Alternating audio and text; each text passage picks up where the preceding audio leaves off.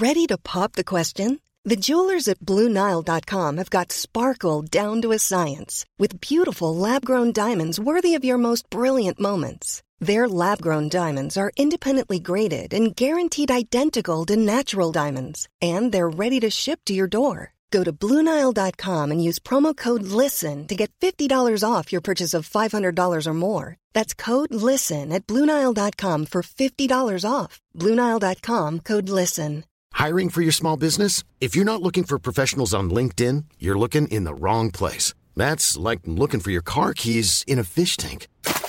LinkedIn helps you hire professionals you can't find anywhere else, even those who aren't actively searching for a new job but might be open to the perfect role. In a given month, over 70% of LinkedIn users don't even visit other leading job sites. So start looking in the right place. With LinkedIn, you can hire professionals like a professional. Post your free job on linkedin.com slash people today.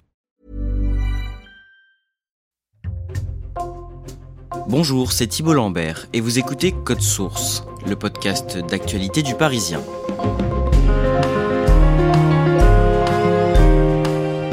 D'après le ministère de la Santé, en France, environ 10 millions de personnes consacrent au moins une partie de leur temps à aider un proche en situation de handicap ou qui a perdu en autonomie. À l'occasion de la journée nationale des aidants, le 6 octobre, on a voulu vous faire entendre le témoignage de Vincent Valinduc, 42 ans, médecin généraliste et chroniqueur dans l'émission Télématin sur France 2.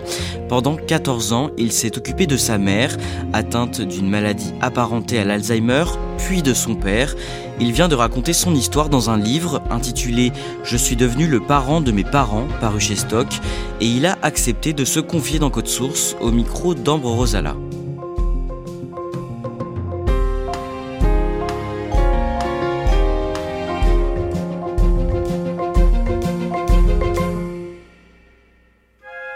Vincent Valinduc vit à Paris, mais il est originaire du Havre, en Normandie, où il est né le 14 octobre 1980. Il a un grand frère, leur mère est femme au foyer, et leur père est docker de père en fils. Il travaille en tant qu'ouvrier portuaire pour charger et décharger les bateaux qui arrivent ou partent du port du Havre. Vincent grandit dans une petite maison, au sein d'une famille soudée, et il me raconte qu'il n'a manqué de rien.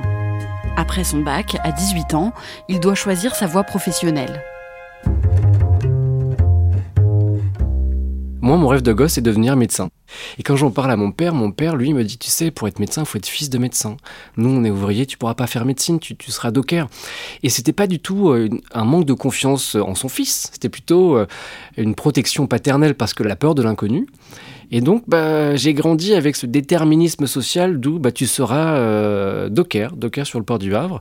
Et je suis rentré euh, docker à l'âge de mes 18 ans, à 14 octobre. C'était euh, un temps assez merdique. C'était un samedi, il pleuvait des crachats, enfin c'était l'enfer, le temps était froid, il y avait de l'eau partout, enfin bref. Et mon père m'a accompagné sur le port du Havre euh, pour ma première journée où j'ai enfilé euh, mon casque, euh, mes gants, mes bleus qui étaient dix fois trop grands et des chaussures de sécurité. Donc voilà, j'ai grandi dans cet univers sans jamais trop me poser de questions. Mais comme j'étais finalement pas trop trop mauvais à l'école, j'ai quand même négocié avec mon père pour lui dire écoute, ok, je rentre sur le port, je travaillerai tous les jours, il n'y a pas de souci, mais j'irai quand même à, en fac, euh, à la fac des sciences euh, du Havre. Et comme j'avais pas fait de biologie depuis des années, je me suis dit, bon, bah, un petit plaisir personnel, je me suis inscrit en fac de bio. Alors j'y comprenais rien. je ne savais pas combien il y a de chromosomes, euh, je ne savais pas ce que c'était qu'une drosophile, mais après des cours un petit peu intensifs le soir à la BU, bon, j'ai rattrapé le niveau, et puis pendant 5 ans, j'ai fait ça, docker sur le port du Havre, tout en étant à la fac des sciences à la faculté du Havre. Quand il a 23 ans, il obtient un master de biologie et décide d'arrêter son travail de docker. Il s'installe à Paris et travaille dans l'industrie pharmaceutique pendant un an. À 24 ans, il plaque tout pour réaliser son rêve d'enfant et devenir médecin.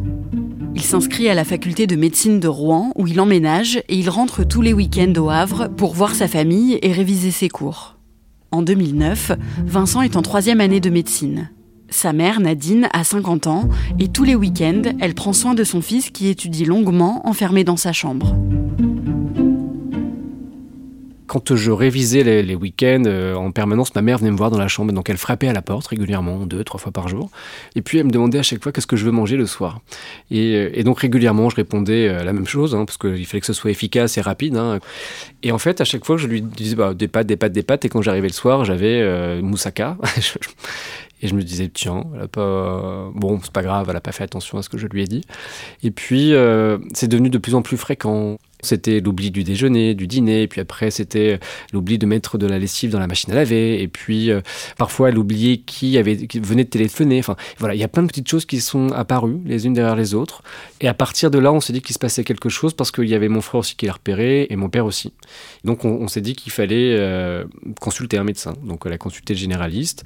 C'était un, premier bilan qui n'a pas montré d'anomalie, mais c'était pas suffisant finalement parce que au fur et à mesure, bah, les symptômes ont commencé à encore à continuer à gagner du terrain. Enfin, mettre une capsule euh, dans une machine à café, c'était compliqué. Allumer une télévision, c'était compliqué. Elle effaçait tout ce qu'elle avait appris depuis l'enfance, tout ce que nous, on apprend quand on grandit. Un enfant qui apprend à faire ses lacets, à servir de sa fourchette, à, mettre un rond dans un rond, enfin bref. Bah là, ça commençait à partir euh, petit à petit. Vincent, son père et son frère décident alors d'en parler à un neurologue. Vincent accompagne sa mère à chacun de ses rendez-vous qui ont lieu régulièrement pour essayer de poser un diagnostic. En 2012, Vincent déménage à Paris pour son internat de médecine, mais il reste très présent pour sa mère à distance. Presque 4 ans après l'apparition des premiers symptômes, le neurologue explique à Vincent et sa famille que Nadine, qui n'a que 54 ans, souffre d'une maladie apparentée à l'Alzheimer. Elle souffre donc de symptômes de cette maladie, comme la perte de mémoire, mais aussi de symptômes de la maladie de Parkinson. Nadine a de plus en plus de mal à parler, à marcher et à effectuer les petits gestes du quotidien. Et petit à petit, elle ne peut plus rien faire toute seule. Son mari Denis doit s'en occuper au quotidien pour la laver, lui donner à manger ou encore l'aider à se déplacer. J'appelais mon père trois ou quatre fois par jour, au réveil le matin à 9h, à midi, à 15h l'après-midi, puis le soir à 20h, 20h30 hein, une fois que ma, mère était couchée. Je gérais à distance les rendez-vous médicaux, euh, les infirmières, les kinés toute la charge mentale de la gestion euh, qui tournait autour de, ma mère. Mon frère, lui, gérait tout l'administratif sur place, euh, l'entretien de la maison, la gestion des impôts, remplir les frigos. Et donc, moi, je rentrais les week-ends. Je rentrais les week-ends au Havre euh, le vendredi soir, samedi, dimanche. Pour soulager mon père, je rentrais. Je partais plus en vacances non plus, ça s'est terminé cette petite maison euh, toute mignonne, qui d'extérieur, mon père avait adoré entretenir le jardin, l'herbe était coupée magnifiquement, enfin bref, la peinture était nickel, bref. Mais dans, cette maison, à l'intérieur des murs, c'était l'enfer. Enfin, je... et, ça, personne ne pouvait le savoir. Souvent, je me suis senti totalement seul et démuni. Ça avait des conséquences aussi sur mon mode de vie, c'est-à-dire qu'en semaine, J'arrivais pas à m'accorder du à lâcher prise, c'est-à-dire que je voulais pas sortir en soirée. Aller au cinéma c'était compliqué parce que j'avais pas de réseau et il fallait que je reste joignable euh, si besoin, ce qu'on appelle l'hypervigilance, où vous avez euh, cet état de concentration et d'éveil toujours à, guetter le moindre, la moindre emmerde, de se dire bon il faut que je réagisse vous, sortez jamais le cœur léger, quoi. C'est toujours la tête très occupée que vous sortez. Et puis avec mes amis, je, voyais bien aussi qu'on n'était pas sur la même échelle, c'est-à-dire que eux me racontaient euh, leurs rencontres, leurs soirées, leurs trucs, et moi je me disais oh là là, je suis à 10 000 de tout ça. Enfin, je j'arrive pas à prendre plaisir dans ce qu'ils me racontent parce que moi j'ai une telle chape de plomb sur les épaules. Voilà, tout est beaucoup plus lourd quand vous avez des choses aussi importantes à gérer.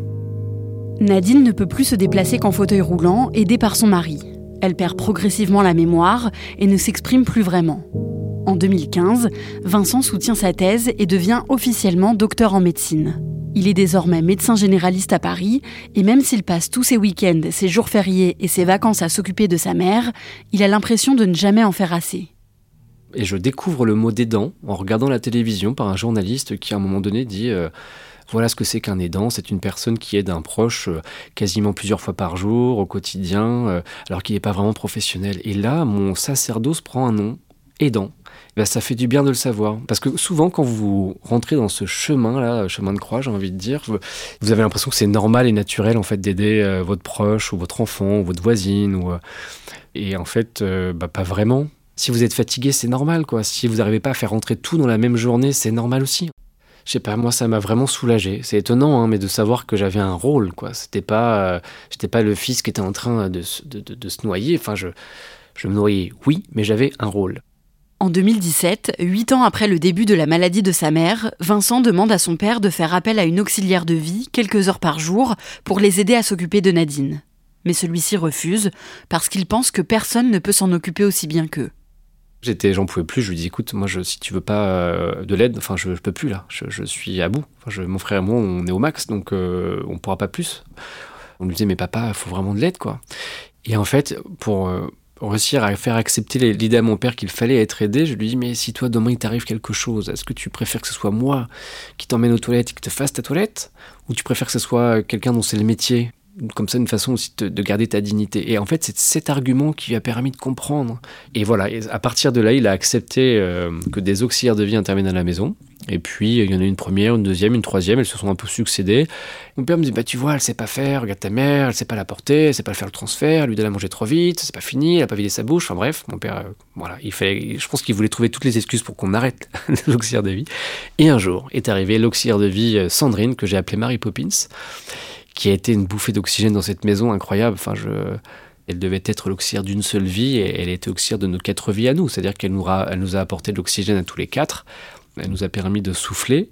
Elle s'est occupée euh, à merveille de notre maman. Et en fait, nous, ça nous a permis de nous concentrer sur les moments plutôt agréables de la journée. On n'avait plus à donner à manger, à faire le réveil, à, faire la toilette. Enfin, et, du coup, on pouvait se permettre de se concentrer que sur les moments d'échange, de sourire. Et, Dieu sait qu'il y en avait de moins en moins avec la maladie. Donc, euh, sauf que lorsqu'on la voyait sourire une petite fois, bah, ça faisait oublier les trois semaines de galère qu'on venait de passer.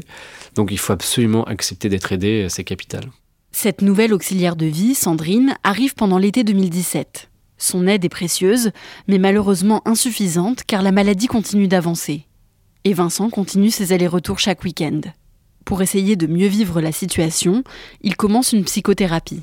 Je me posais le temps d'un instant dans un fauteuil et j'avais l'impression que c'était un instant que pour moi. Voilà, c'était un temps arrêté et je faisais un bilan de tout ce que je venais de vivre et de ressentir aussi. Je trouve que quand on est aidant, vous avez tellement la tête dans le guidon que vous n'arrivez pas à savoir euh, si c'est normal ce que vous êtes en train de vivre. Quand je racontais à ma psy que ma mère commençait à plus savoir parler, à pu me reconnaître, je lui disais d'une manière avec un ton très monotone, hein, je balançais l'info comme ça, en pilote automatique, et elle, je la voyais un petit peu incliner la tête, euh, faire la moue, enfin, je comprenais en la regardant que c'était pas normal, que ça faisait, en fait, c'était euh, assez douloureux. Enfin, je avoir un soutien psychologique est essentiel et ça vous permet d'apprendre des notions, euh, notamment la notion de deuil blanc. Le deuil blanc, enfin, je ne savais pas trop ce que c'était et j'expliquais parfois l'ambivalence que je pouvais ressentir euh, auprès de ma psychologue. Elle m'a dit quand parfois on accompagne des, des patients atteints de maladies neurodégénératives, leur mémoire s'en va, leur capacité à comprendre, à reconnaître disparaît, mais étonnamment, physiquement et il ressemble à la même personne qu'on a toujours connue. Donc effectivement, j'avais une maman avec euh, physiquement elle était encore là, toute jolie, avec l'odeur de sa peau, de ses cheveux, mais qu'elle commençait à m'oublier petit à petit. Donc c'est avoir une personne qui est toujours là physiquement et qui ressemble à la même personne que vous avez connue, mais qui finalement n'est plus la même. Après des années et des années à s'occuper de sa femme quotidiennement, Denis, le père de Vincent, commence à avoir des problèmes de santé plus ça allait, plus ça avançait, plus sa santé était compliquée. Parce qu'en fait, lui, il était aidant 24 heures sur 24, jour comme de nuit. C'est-à-dire quand il y avait un, problème la nuit, euh, un petit accident nocturne, bah, il fallait changer ma mère à 3 heures du matin, donc il le faisait. Et puis, euh, il commence aussi à vieillir en âge, à plus très bien manger, parce qu'en fait, il, passait une heure à donner à manger à ma mère, donc lui ne mangeait plus en même temps. Ou alors, quand il avait fini de lui donner à manger, il prenait un petit sandwich, un jambon beurre qui se faisait rapidement. Et sa santé, il l'a mise de côté. Son état s'est fragilisé, et puis petit à petit, on voyait bien que c'était compliqué pour lui aussi. En 2019, dix ans après le début de la maladie de Nadine, Denis s'effondre. Il est placé en réanimation et Vincent se rend au Havre en urgence. Mon père était en réanimation, euh, il était dans le coma. ma maman, euh, quand mon père était absent, euh, ça a déstabilisé totalement ma mère. Elle devenait agitée, elle hurlait dans la maison. Donc je dormais avec ma mère la nuit pour essayer de l'apaiser. Et puis le jour, j'étais dans le service de réanimation avec mon père en train de me dire mais qu'est-ce qui se passe? Voilà, mon frère et moi étions là tous les deux en train de nous dire bon, qu'est-ce qu'on a fait pour euh, avoir à gérer tout ça maintenant là? Pendant de longues années, on pensait déjà avoir touché le fond, mais en fait non, il y a toujours pire, euh, pire du pire quoi. Enfin, on s'était dit mais comment on va faire? On était vraiment totalement perdus.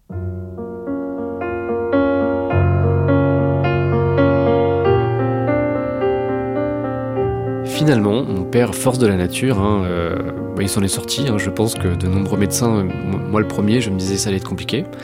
Mon père, il a, pris quelques jours pour se remettre et euh, pour se reconnecter surtout. Et puis un dimanche soir, il a dit c'est bon, je sors contre avis médical. Et moi j'étais à Paris, j'ai le médecin qui m'appelle, il me dit bah votre papa il veut sortir contre avis médical, comment ça? Il tient à peine debout, il a perdu des kilos, enfin non? Et eh ben, si, il est sorti contre avis médical, il, est, euh, il a rejoint ma mère et qui a, au son de sa voix, immédiatement eu le sourire en deux secondes et la connexion s'est refaite immédiatement. Et euh, elle s'est remise à manger, à bien dormir, a pu avoir d'hallucinations. Enfin, cette connexion était juste incroyable entre les deux. Le quotidien des dents reprend pour Denis, aidé par Vincent et son frère. En avril 2022, il remarque que Nadine, qui a 64 ans, a de plus en plus de mal à déglutir. Ses fonctions vitales commencent à être affectées. Le soir du 20 avril 2022, Vincent est au Havre chez ses parents. J'ai senti que c'était que, la soirée allait être compliquée. Je demande à mon frère de venir parce que je sens que la nuit va être euh, compliquée, difficile. Et, euh, et donc oui, elle s'est éteinte le 21 avril 2022. On était à ses côtés, mon frère, mon père et moi, et il y avait beaucoup d'amour en tout cas. Mon père est décédé le 9 juin à l'âge de 67 ans, donc euh, tout jeune, fragilisé par euh, ses années d'aidance et puis le chagrin de l'amour, ce chagrin qui était inconsolable. Euh, il était aussi très affaibli. Toutes ces années, ça a été compliqué pour lui. Hein, vraiment extrêmement diminué. Et puis, effectivement, lui aussi, il nous a quittés quelques temps après. La première chose qu'on ressent, oui, c'est le vide, mais le silence, en fait, après le décès de ma mère surtout la maladie qui avait pris place dans cette maison et qui était très bruyante, parce que quand tous les infirmières qui rentraient, les kinés, les machins, il y avait du bruit, il y avait du mouvement, et puis finalement, quand ma mère est partie, bah, tout s'est envolé, quoi. Comme s'il y avait euh, la tempête avait tout emmené et, euh, que de nouveau euh, les oiseaux se mettaient de nouveau à, chanter dans le jardin. Enfin, on, réentendait tous les bruits qu'on n'entendait plus avant. Quand vous avez pendant 14 ans été aidant, que vous avez organisé vos journées et rythmé vos journées autour de de deux personnes, enfin initialement ma mère, puis ensuite mon père, puis les deux hein, du coup, bah en fait il y a un gros vide quoi. Enfin vous savez plus du tout. Euh, vous vous levez le matin, moi quand je me levais le matin, je savais pourquoi je me levais, je savais que j'avais des choses à faire, à m'occuper d'eux et voilà. Et du jour au lendemain, bah il y a plus rien. Il y a plus rien. Moi j'ai eu cette sensation de perdre le toit que j'avais au-dessus de ma tête. Enfin, je... un grand vide et bien sûr il, manque terriblement, oui. Comment vous allez aujourd'hui? Aujourd'hui, comment je vais? Je ça va. De les savoir tous les deux en paix, euh, moi ça m'apaise. Enfin, je n'en ai plus dans la souffrance, dans ce qu'on a pu vivre à la fin.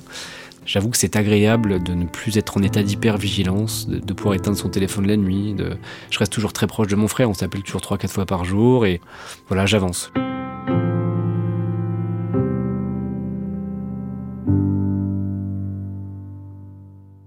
Ambre Vincent Valinduc a donc sorti un livre le 20 septembre, Je suis devenu le parent de mes parents, paru chez Stock. Pourquoi il a décidé de raconter son histoire? Son objectif avec ce livre, c'est vraiment d'aider les aidants. Il m'a dit qu'il voulait mettre en lumière ce rôle parce qu'il sait que quand on est aidant, on se sent souvent très seul. Il l'a lui-même vécu. Et il avait envie aussi de les aider en leur donnant des conseils pratiques, en racontant ce que lui avait pu mettre en place pour améliorer le quotidien de ses parents, mais aussi euh, son quotidien d'aidant. On l'a entendu dans ton sujet, son père euh, Denis est mort quelques mois après sa femme, très fatigué après 14 ans d'aidance. Est-ce que c'est fréquent ce genre de situation? Oui, c'est très fréquent. Vincent m'a expliqué que quand on est aidant, on a tendance euh, à s'oublier. Et puis physiquement et psychologiquement, c'est très difficile d'être aidant. Donc beaucoup d'aidants, ils laissent leur santé. Et aujourd'hui, il y a même un aidant sur trois qui meurt avant son proche aidé. Et aujourd'hui, il est possible d'être reconnu comme aidant par l'administration?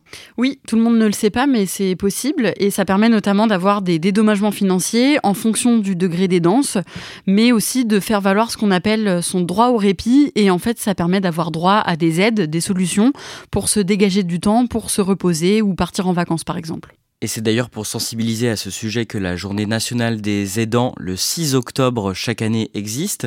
Dans les années à venir, on s'attend à ce qu'il y ait de plus en plus de personnes euh, amenées à devenir des proches aidants? Oui, aujourd'hui, on l'a dit, il y a environ 10 millions d'aidants en France et ce chiffre va continuer de grossir. La population est vieillissante, on va vivre de plus en plus vieux et donc il va nécessairement y avoir de plus en plus d'aidants dans les années à venir. Et selon les prévisions de l'adresse, la direction de la recherche, des études, des évaluations et des statistiques, un actif sur quatre euh, sera aidant en 2030. Merci Ambre Rosala. Cet épisode a été produit par Barbara Gouy et réalisé par Julien Moncouquiole. Si vous aimez Code Source, abonnez-vous sur votre plateforme d'écoute préférée pour ne rater aucun épisode. Nous en sortons un nouveau chaque soir du lundi au vendredi. Et ne manquez pas non plus Crime Story, notre podcast de faits divers, avec une nouvelle affaire tous les samedis. Enfin, si vous voulez nous écrire, c'est possible à cette adresse, code source at leparisien.fr.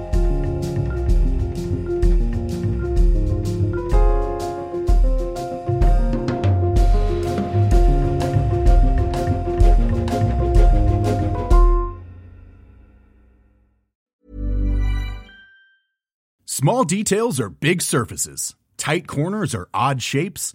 Flat, rounded, textured, or tall. Whatever your next project, there's a spray paint pattern that's just right. Because Rust new Custom Spray 5 in 1 gives you control with five different spray patterns. So you can tackle nooks, crannies, edges, and curves without worrying about drips, runs, uneven coverage, or anything else.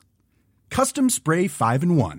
Only from Rust Even when we're on a budget, we still deserve nice things. Quince is a place to scoop up stunning high end goods for 50 to 80% less than similar brands. They have buttery soft cashmere sweaters starting at $50, luxurious Italian leather bags, and so much more. Plus, Quince only works with factories that use safe, ethical, and responsible manufacturing. Get the high-end goods you'll love without the high price tag with Quince.